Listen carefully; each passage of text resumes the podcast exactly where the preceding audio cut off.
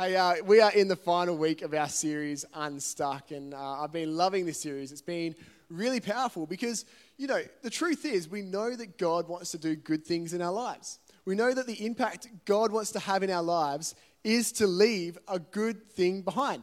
So, you know, God has good things planned for us, and it says that in Jeremiah 29 11.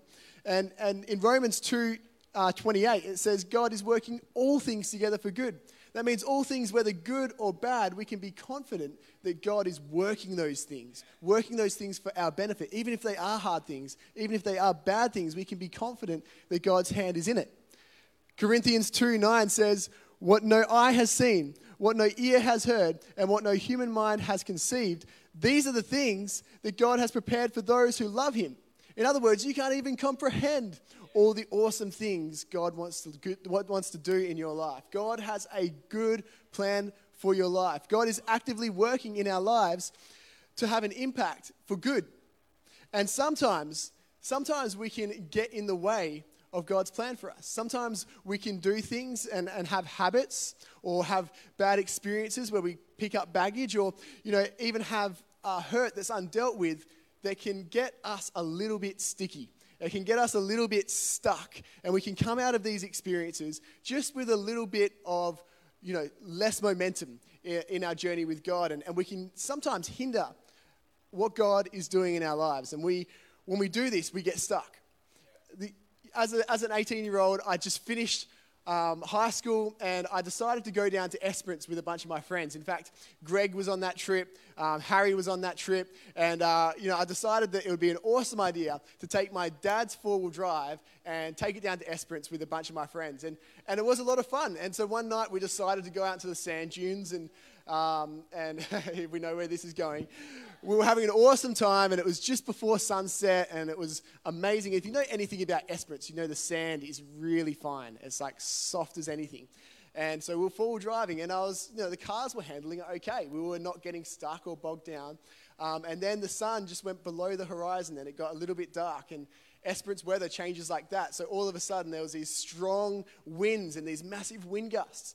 And very quickly, these dunes started to change shape and the sand was moving from this place to another and it was moving all around. But this didn't deter us, and we continued on our four-wheel driving trip. And we are driving at night time, and, uh, and you know, we're driving in a convoy together. And I noticed that where I was driving, I ended up going a little bit slower. I was putting in more accelerator and I wasn't getting any faster. And slowly, the cars that I was driving with began to go off into the distance until I couldn't see their lights anymore. And we were getting slower to the point of not being able to move anymore. And what was, happening, what was happening was we were driving on the bit with fresh sand that had just been placed there. And not only that, not only were we getting stuck, but we were actually on the side of a dune. So we were trying to drive like that. And for every meter we went forward, we went sideways two meters. And not only that, is that there was a ridge coming up at the bottom of the sand dune, a, a very hard ridge, and our car was sliding sideways towards this ridge. And so I think Greg was in the car at the time. We decided to get out and just assess the situation. Before we continue trying to get out of this situation, let's just take a measure of what's going on. So we get out and we walk around, try calling, no reception, and look at this ridge and, and actually see if we turn into the ridge, there's a steep path that goes just to the side of the ridge where it's basically almost like a, a few meter free fall drop. But if we hit that, it's got a ramp that will take us onto hard ground. So we decided to take this risk. And it was the scariest moment in my life because I didn't know whether I was even going to make it to be able to turn in without hitting the ridge. And, and so we turned in and we took the drop, and everything worked out okay. And I'm glad my parents aren't here listening to this message because uh, they don't know what happened. But we got onto hard ground. We made it. We survived without any scratches or dents. Uh, but you know, we can get stuck like that in our lives. We're trying to go forward. We're trying to continue to move forward on this plan that God has for us. It's good and it's great, but we can get a little bit stuck. So, in this series, we've been looking at three key ways uh, we can get stuck in our lives. And, and uh, to start us off, Jess shared around the fence of offense. And that was a really powerful message in how offense can build walls around our relationships and we can become stuck, closed in by offense. And uh, last week, Pastor Bev shared around uh, the rearview mirror of regret and how we can live our lives actually looking at the rearview mirror, looking at the past, looking at all of our regrets and our failures and our wrongs, and forget that we're actually moving in a different direction. And so, if you haven't if you weren't here for them, if you haven't heard them yet, jump on our YouTube page or our Facebook page, watch them. They're really great. I found I was impacted by them. Um, but this week we're going to be talking uh, uh, about the trap of the fear of man. The trap of the fear of man. How to get unstuck from the fear of man. Well, John 10:10 10, says this: The thief's purpose is to steal, kill, and destroy. My purpose is to give them a rich and satisfying life. This is Jesus talking. He says, Hey, you know, there, I want to give you an, uh, an abundant and satisfying life. I want to give you a rich and full life. But just be careful because there's a thief who's going to come and steal, kill, and destroy. He's saying, be careful because, you know, on this journey, there's something that might rob you from that. Not only that, he says, the whole purpose of the enemy is to steal, kill, and destroy. The, the, the thief's purpose is to steal, kill, and destroy. And so, in other words, be wary of the thief of your joy, of the thief of your satisfaction in your life. There's, there's something out there that is trying to steal that, take that away from you. Proverbs 29 25 says this The fear of man will prove to be a snare, but whoever trusts in the Lord is kept safe. Now, now what is a snare? It's not a drum. It's not a drum. It's, it's actually talking about a trap and it's like a little piece of string that would uh, that a bird would land into, and as it landed into, it would be pulled tight, grab its legs, and the bird wouldn't be able to get out. It would flap around, but it would be tied down by this string. Uh, and, and it says the fear of man is like that. It's like this thing. Now, the thing with this trap is it was hidden. You couldn't see it. It was well hidden. It was unexpected, and it was hard to get out of. And so, what this verse is saying is that the fear of man is unexpected, it's often hidden, and it can sometimes feel impossible to get out of. It can sometimes feel like you can't get out of it. The NLT, NLT describes the fear of man as a dangerous trap. It's something to be careful of because it is a dangerous trap to get into. The fear of man will prove to be a snare. And, I, and it uses the word prove. In other words, I don't need to try and convince you the fear of man is a dangerous trap because you've probably already seen it in your own lives. You've probably witnessed how worrying about other people's opinions and acceptance and, and worrying about all these things that other people care about can sometimes become a trap in our lives. You know, the thing about a trap is it paralyzes you. I imagine the bird that would be flying along one day and looks down, there's a little bit of seed scattered in this little circle, and it's unsuspecting. So in the middle of its journey from one place to another, it just makes a little stop off to pick up some seed. And before it, before it even realizes what has happened, that the string's been pulled tight and it's trapped in this place where it's paralyzed. It's unable to move anymore. And it's the same for us. We're trying to move from A to B in our journey to God. We're pursuing Jesus. Yes, it's so good. I want a, more of God, fresh wind. It's amazing. And then we can sometimes unexpectedly get trapped by this thing called the fear of man. Now, the thing with the fear of man, uh, you know, the other things we've looked at, the rearview mirror of regret, that's about undealt hurt from our past. The, the fence of offense is about our current situation and, and how we can be hemmed in in our current situation. But the fear of man is actually something that will rob us of our future. As the bird's flying along and it stops for that little seed, it's actually robbed of the future destination it's going to. And it's the same for us. When we get entrapped by the fear of man, we are robbed of the future, of the good things God wants to bring to our lives, of the satisfaction and joy God wants to bring into our lives. That gets robbed from our future. And so we become paralyzed. And so there's, I want to explore today three ways, these three ways that the fear of man will rob us of our future. These three different ways that it will affect our future with God. So, number one, if you're taking notes, is it, the fear of man will rob us of our intimacy with God.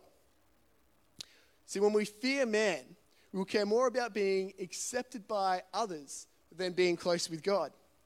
And pleasing people sometimes becomes a necessity it's like we need it. I don't know if you've experienced this, but it, it, consumes you when you fear man and you care about their opinions higher than your relationship with God. It begins to consume your, not just your, your time, but your mind and your thoughts and your habits and, and what you do with your life. It begins to consume you.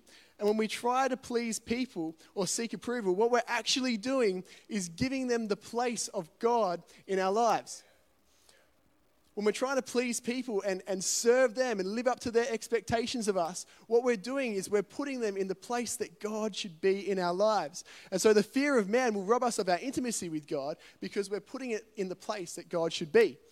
when we're allowing them into that, we're, what we're doing is we're allowing them into that highest place of authority. And when they're in that spot, there isn't any space for God. Let me tell you that God is inviting us into a rich and intimate relationship with Him. God's desire is to be intimately close and connected with you.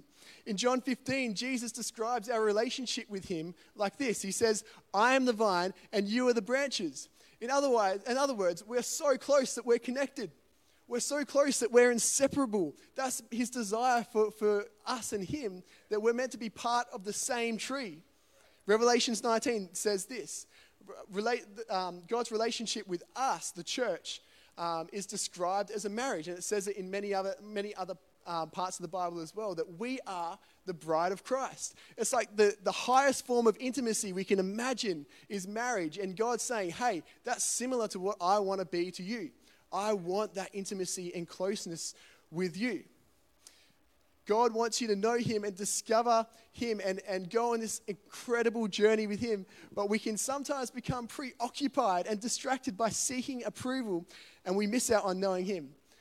You know, I've got a I've got a 2013 MacBook Pro, and I'm so proud of that thing. It's still surviving. I don't know. I never thought I'd have a laptop that's eight years old and still, you know, managing to do my high capacity workload of like Adobe stuff and everything like that. It's it's just making it. Um, I have to wait for ages for things to render, but it's still making it. And, uh, you know, it's, it's still working fine, but at this stage, the battery is basically ornamental.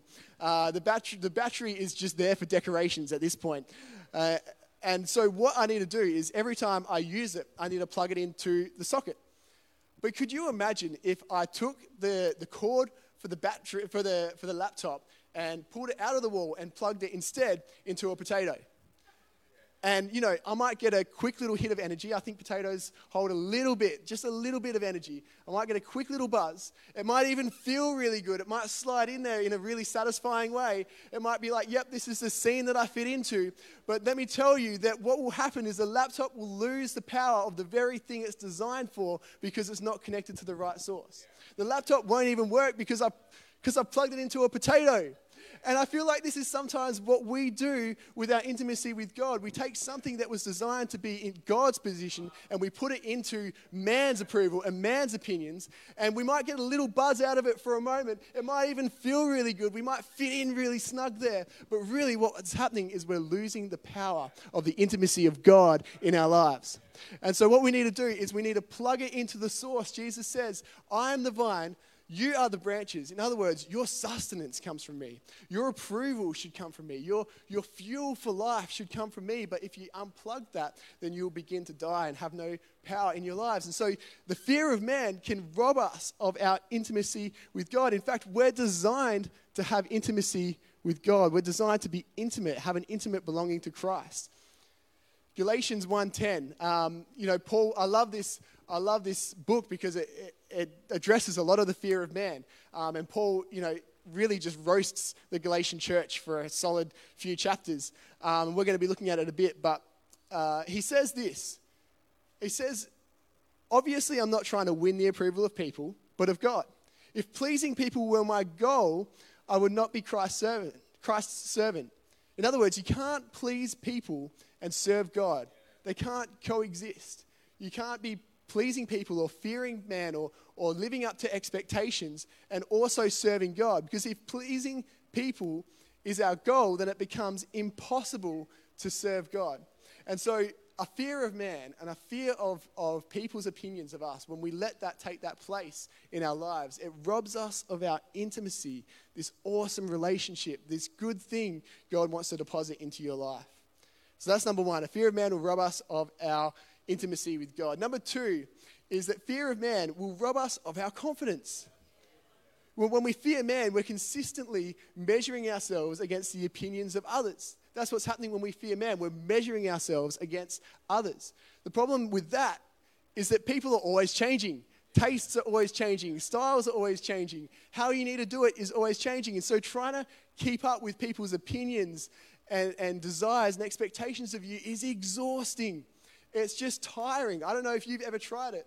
But Jesus says this, and I'm paraphrasing, but he says, Those who build their house upon him and his word are like a wise builder who builds their lives on the rock.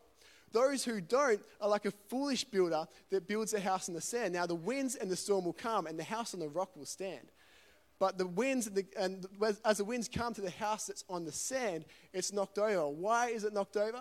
Because sand's always changing. The foundation it's built upon is always shifting and, and changing around. I was at Trigg Beach yesterday, and I'm, I'm amazed at how much the coastline has changed um, after a few storms. It seems like it's always shifting around. Like, you know, one minute, like, I feel, I feel like this beach used to be 10 meters longer, and now it's just like you, you walk down the dunes and you're in the water. And, uh, and it's always changing. I imagine if I was to build a structure at Trigg Beach, I'd have to be rebuilding it every second week because a storm would come, the sand would shift, and I would have to rebuild my structure. And that's what building our lives on the opinion of man is like. We have to constantly rebuild this structure, and, and sh- the sand is shifting, the foundation is shifting, and it's exhausting. But God is saying, hey, you can build your life on me, the God that is unchanging, the same yesterday, today, and tomorrow. We can begin to build our lives on who God says we are, who He says we are, and it's unchanging. some of us build our confidence on the ever changing opinion of man, and it's exhausting. You know, you need to be like this, you need to dress like this. Maybe it's even you need to pray like this. Maybe it's you need to have an Instagram that has these filters on it. Or maybe it's like you need a, maybe it's even for you. You need a parent like this. Or you need to raise your children like this. And all these opinions can weigh us down and become exhausting. And your confidence is never consistent because what you're basing it on is never consistent. When we build our lives upon the opinion of God, we get a consistent foundation to build upon it. Our confidence never wavers because our God never wavers. Psalm 118, uh, verse 8 says this It is better to take refuge in the Lord than to trust in man. Instead of trusting in man, let's just take refuge. You don't have to try anymore. You just have to relax into who God says you are. Number three is the fear of man will rob us of our ability to help others. You know, when we fear man, we're unable to lead others. Uh, if, we, if we fear what people think of us, it makes it impossible for us to be able to help them. If we fear what they think of us, it makes it impossible for us to be able to do good things in their lives. And you can't lead who you're afraid of. We always say that. You can't lead who you're afraid of. In other words, don't be afraid of people because they need a leader. Uh, and, and maybe you don't consider yourselves as a leader. But we all have a measure of influence in our lives. There's people placed around us that we influence just by being in their lives. So, in, in some degree, we are all leaders of people around us. We have an impact on the people around us, whether we like it or not. And so, we can decide whether we want to be influenced by fear of man or whether we want to be an influence on people for the better. You know, we've all experienced this, I feel like, with, with high school bullies. You know, when you're in high school and you, you have a bully you're scared of them. There's a natural fear. And, you know, with our bullies, we, we even pander to them. We go out of our way not to upset them, not to offend them. Don't make eye contact. Don't do anything that will, and, and we, in a way, we sort of like please them. Anything you need, we'll do as long as you don't mess with me. And that's, we have this fear of bullies. And I never forget the people in, in high school that would stand up to bullies. They wouldn't be influenced by a fear of the bully, but they would actually be an influence on all the people around them and the bully uh, themselves. You know, they would stand up to them and say, hey, that's not what we do, or, you know, you can't mess with me like that. And it would actually cause a change in people because they decided not to be influenced by the fear of man. And we can see this exact situation play out in the early church. Um, it, when we go back into Galatians 2 uh, 11 to 13, this is Paul speaking, and he's telling this story. He says, But when Peter came to Antioch, I had to oppose him to his face, for what he did was very wrong. When he arrived, he ate with the Gentile believers who were not circumcised. But afterwards, when some, when some friends of James came, Peter wouldn't eat with the Gentiles anymore. He was afraid of criticism from these people who insisted on the necessity of circumcision. circumcision. As a result, other Jewish believers followed Peter's hypocrisy, and even Barnabas was led astray by their hypocrisy. Peter was influenced by a fear of man. He didn't want to get on the wrong side of the friends of James. And so, what did he do? He pandered to them. He was influenced by it, and it changed what God was doing through him. It actually not only changed what God was doing through him, it, it, it um, caused him not to be able to be a positive influence on the people around him. It says that even Barnabas, one of the other disciples, was led astray. He led people astray by his influence, by the fear of man. But what I love about this is we can see in the exact same verse that Paul wasn't influenced by the fear of man. In fact, it says he opposed him to his face. He's like, I'm not, I'm not going to be pandering to anyone this is not right. What you're doing is not right. We need to do better. And I just, I just imagine that, you know, Paul, Paul could have been influenced by the fear of these people, by, by Peter, by Barnabas. But what did he do instead? He trusted in God and he had a positive, uh, positive influence on the Galatian church, on, on Peter, on Barnabas, and even on James's friends that came. And so we can do the same. For us, a fear of man will rob us of our ability to influence others for good in order to be effective in our lives, to be effective in our purpose, what we need to do is we need to remove ourselves from this trap. If we want to regain our confidence, if we want to regain our intimacy with God, if we want to regain our ability to be a good influence on the people around us, we need to remove ourselves from this trap of the fear of man. So, what we're going to be doing is talking about how to become uh, unstuck from the trap of the fear of man. And so the first thing is really simple. We need to just recognize it. We need to recognize if we are under the influence of the fear of man. You can't fix what you can't identify. And the thing with the fear of man is it's sneaky. Like it sneaks up on you. It's like a trap that's hidden. Like that bird's not expecting it when it's getting that seed, and all of a sudden we're trapped. And the fear of man can be sneaky. And so we need to ask ourselves some questions. And I think the first one is what's occupying your thoughts? What, what's occupying your thoughts? Is it an overanalyzation of conversations, hours, even days after they happen? Are you analyzing conversations or words to reinforce your confidence? Like conversations you have with others, are you using those conversations and replaying them and replaying them to get some confidence for yourself? Is that your source of confidence? Is there a need to be praised or even recognized? you know, those things are nice. We, we are in a church and people volunteer, so it's nice to be recognized. But is there an unhealthy desire for that?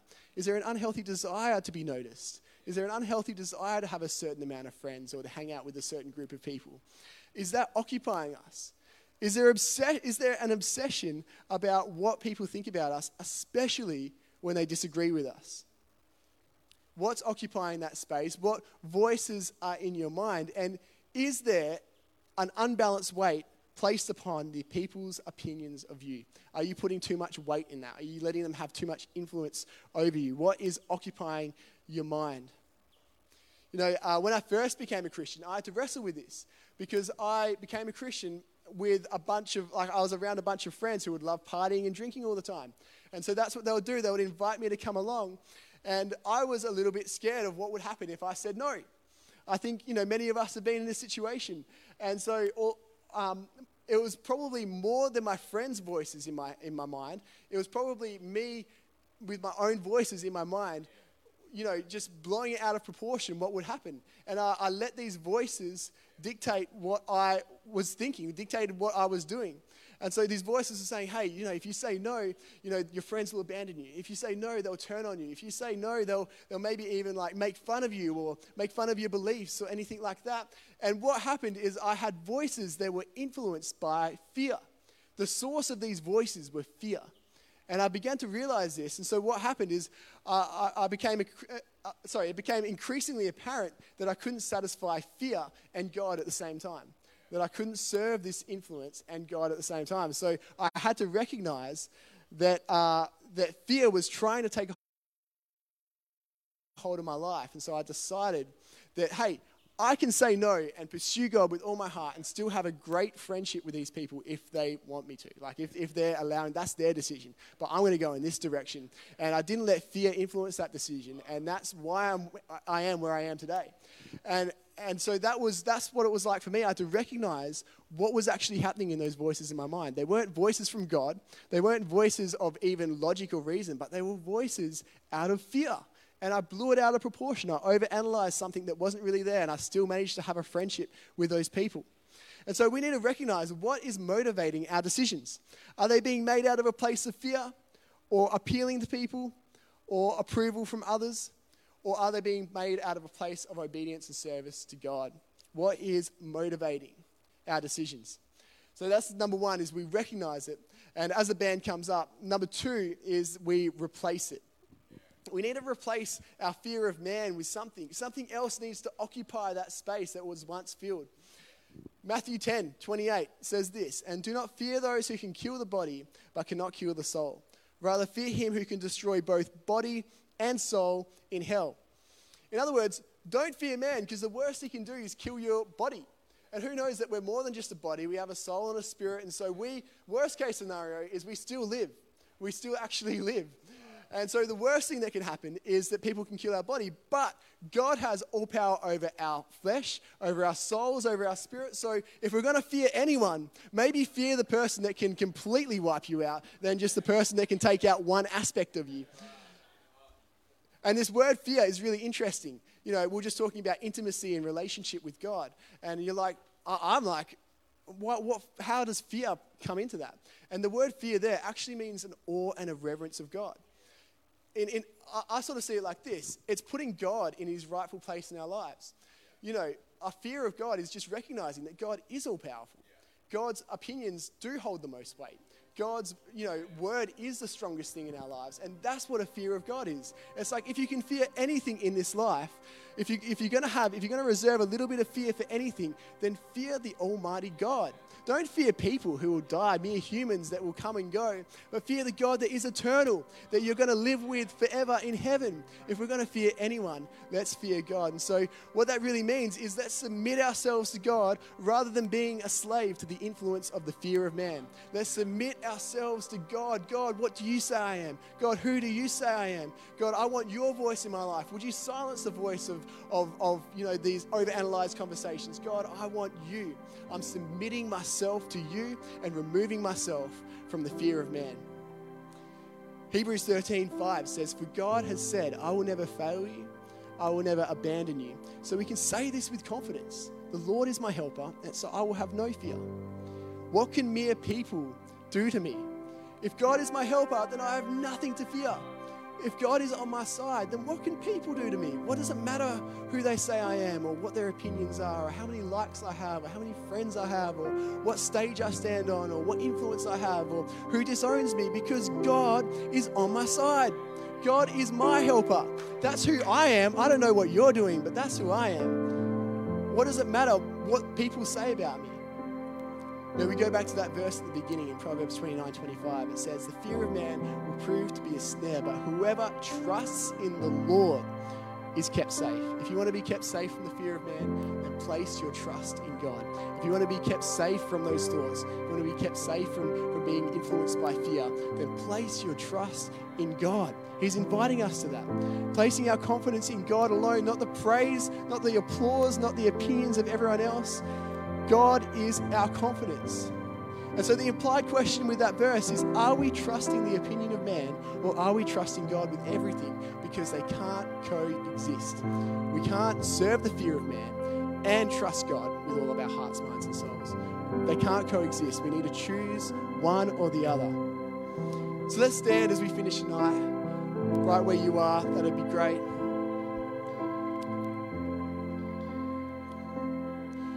Know, I feel like we, we can all have this struggle with the fear of man at some point in our lives. We can all wrestle with this. I know that I do. And this struggle, it can steal our joy. It, it robs us of our satisfaction, of our confidence, of our influence, even our purpose. It robs us of our future. And God is inviting us to be released from that today. He's inviting us to be released from that today. So let's begin to pray that we trust in Him. Let's begin to pray that, hey, God, I'm putting my trust in you. When those voices come, begin to get on your knees and say, God, I'm submitting myself to you. Is there a fear of man that is stealing from you tonight? Stealing joy, satisfaction. Let's begin to replace that fear today. You know, if you struggle with the thoughts and doubts about yourself, begin to open up God's word and see who He says you are. If you struggle with those thoughts, begin to see who God says you are. If you want to go further in, in your purpose, oh sorry, if you want to, if you want to, if you have a desire to be praised or recognized, and you know even get likes on Instagram or something like that, if you have a, a, a desire, unhealthy desire to be noticed then begin to glorify Him. Praise is like a funnel, and we can get recognition and praise, but it's our responsibility to hand that to God. When we store that for ourselves, it becomes a little bit unbalanced, a little bit unhealthy, but we need to return that to God. So if you're struggling with that, begin to worship God more. Begin to worship God in your days. Begin to give Him the praise and the glory. The one we will just pray tonight. Father, I just thank you. God, that we don't need to stay influenced by fear, but God, you are calling us to trust in you. God, that as we trust in you we, we, we begin to place you in that position in our lives, God, that we are released from the fear of man, that we gain intimacy in relationship with you. We gain our confidence again, God, and we gain our ability to have a positive impact in this world. And so, God, I just pray for anyone who is struggling with that tonight, God, would you begin to remove that thing? God, we say that there should be no fear of man in our lives, no voices that dictate where we're going in our lives, no voices that dictate who we think we are, God. Lord, would we just be able to submit ourselves to you, God? The, Alpha and the Omega, the beginning and the end, the God that never changes, the God who we can serve, who we know who will be the same yesterday, today, and tomorrow, God. We just pray that we can begin to, to build our lives and our confidence on that foundation, God. Would you begin to raise that up in us? Will people begin to be released from the fear of man? In Jesus' name, in Jesus' name, God, let's begin to worship.